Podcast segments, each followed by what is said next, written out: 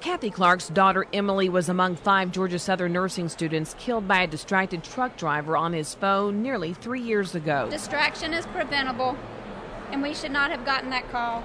No one should ever get that call with something that is so avoidable. The bill would require all drivers put down their phones, although Bluetooth calling would be allowed. It awaits a vote in the full Senate and then has to go back to the House for final passage. Sandra Parrish, WSB. When the law takes effect July 1st, the Georgia State Patrol will be more forgiving, says Colonel Mark McDonough. You know, you've heard 90 days, and so you can expect July, August, and September. Folks are going to be very lenient. But Dwayne Orrick with the Georgia Association of Chiefs of Police says it's not the case with local law enforcement. Many of them that are doing the education opportunities now are saying they will start enforcing it July 1st. Penalties range from one point and a $50 fine for the first offense up to three points and a $150 fine for third and subsequent offenses. Sandra Parrish, WSB.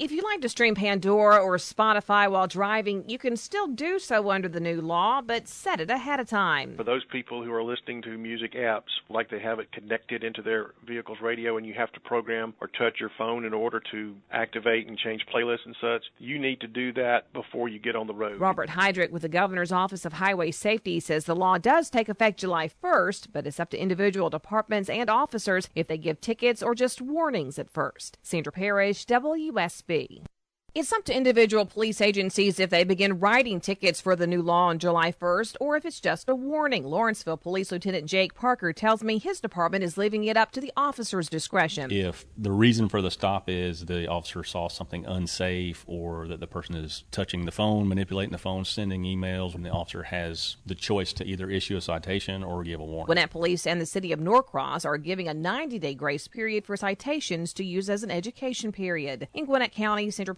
Parrish, WSB. On Sunday, the first day the new law took effect, the Georgia State Patrol wrote more than 30 citations, the majority for holding a phone and three for watching a video. In addition, troopers issued nearly 100 warnings. Representative John Carson, who wrote the new law, says for the most part, law enforcement has done a great job getting the word out. A lot of this is on the shoulders of law enforcement, state patrol, various uh, sheriffs and police departments, governor's office of highway safety, and they're doing a fantastic job. He also says media coverage and social media have played a key role in educating the public. From the state capitol, Sandra Parrish, WSB.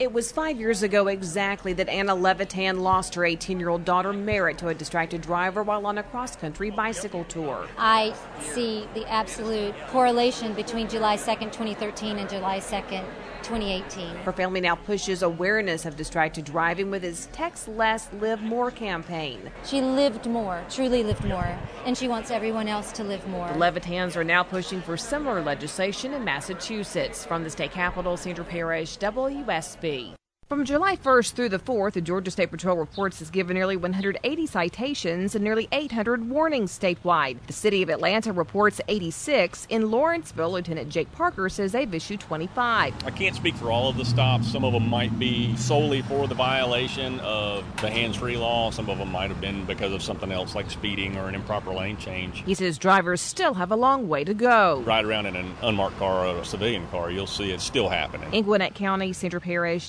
WSB. Figures from the Georgia State Patrol show the number of accidents dropped 2.5% in July, the first month the new hands free law took effect, and 8.9% in August over a year ago. Representative John Carson, who wrote the new law, says it's clearly having an effect. It just shows you how much of a distraction, how dangerous it is to be distracted by your phone while driving. The number of fatalities was also down 11% from a year ago. It definitely had a trial run, and it's still in the middle of its trial run, but I think we're having some early success here. Sandra Parrish, WSB.